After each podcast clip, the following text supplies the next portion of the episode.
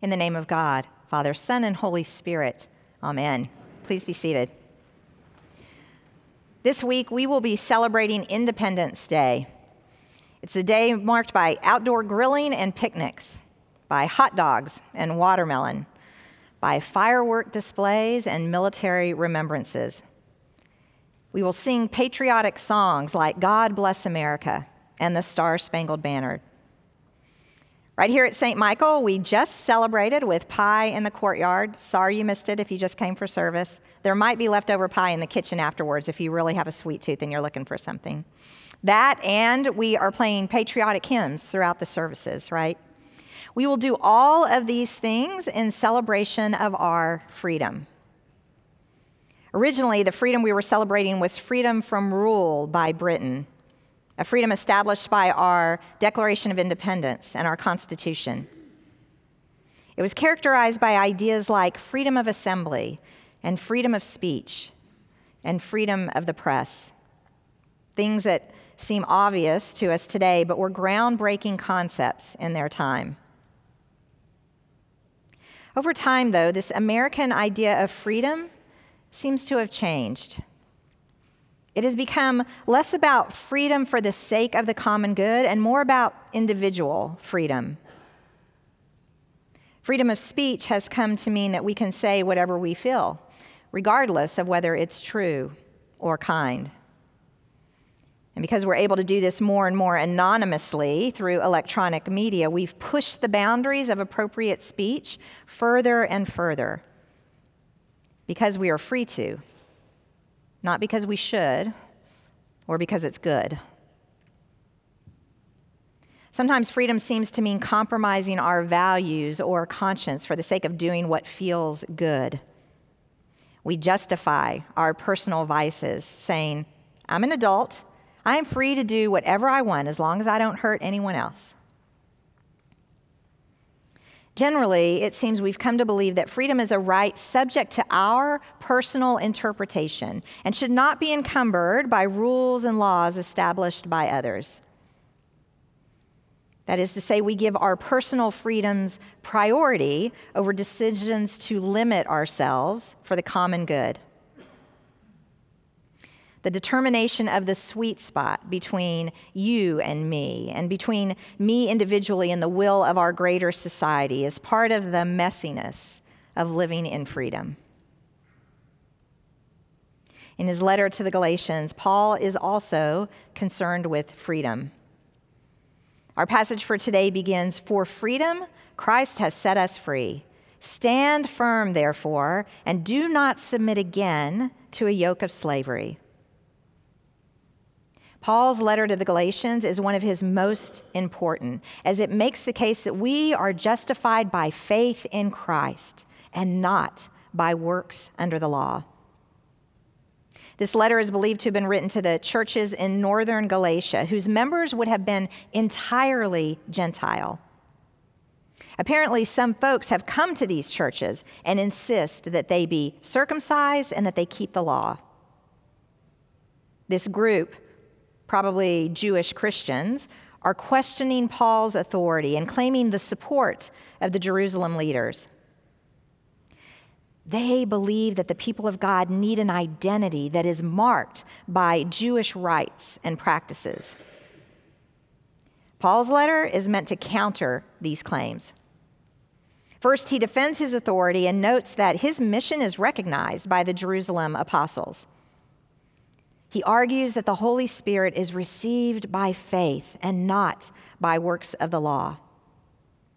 The gospel, he says, has superseded the law, and God's people have a new identity that is grounded in Jesus Christ. He then concludes his letter by imploring the Galatians not to give up their freedom in Christ for the old bondage of the law and its requirements. To be circumcised and to submit to the law is, in fact, to put oneself under the yoke of the law instead of under the grace of Jesus Christ. So, in contrast to American freedom, Paul is concerned with Christian freedom. He's calling the Galatians, and us to freedom from a particular way of doing religion that he believes misses the point and, in fact, does more harm than good. We are notorious for fighting the idea that Jesus saves us through grace, through no merit of our own.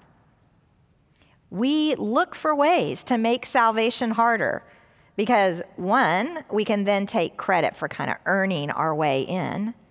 And two, we can then distinguish ourselves from those who we don't believe fall under that same saving grace. Through Christ, God offers a relationship without precondition or rules. This tends to make some of us more legalistically minded folks nervous. If we stress the free gift of salvation in Christ, we think, we're just encouraging people to behave badly without consequence. But Paul is one step ahead of you. He goes on to unpack what this freedom in Christ looks like. Freedom from the requirements of the law does not constitute an anything goes freedom. It is not, Paul says, freedom to be a jerk or to become a self indulgent party person. It's not freedom to do whatever feels good or feeds our desires. It is not unrestrained permission to do whatever we please. The freedom that comes through trust in Jesus Christ is not freedom from, but freedom for.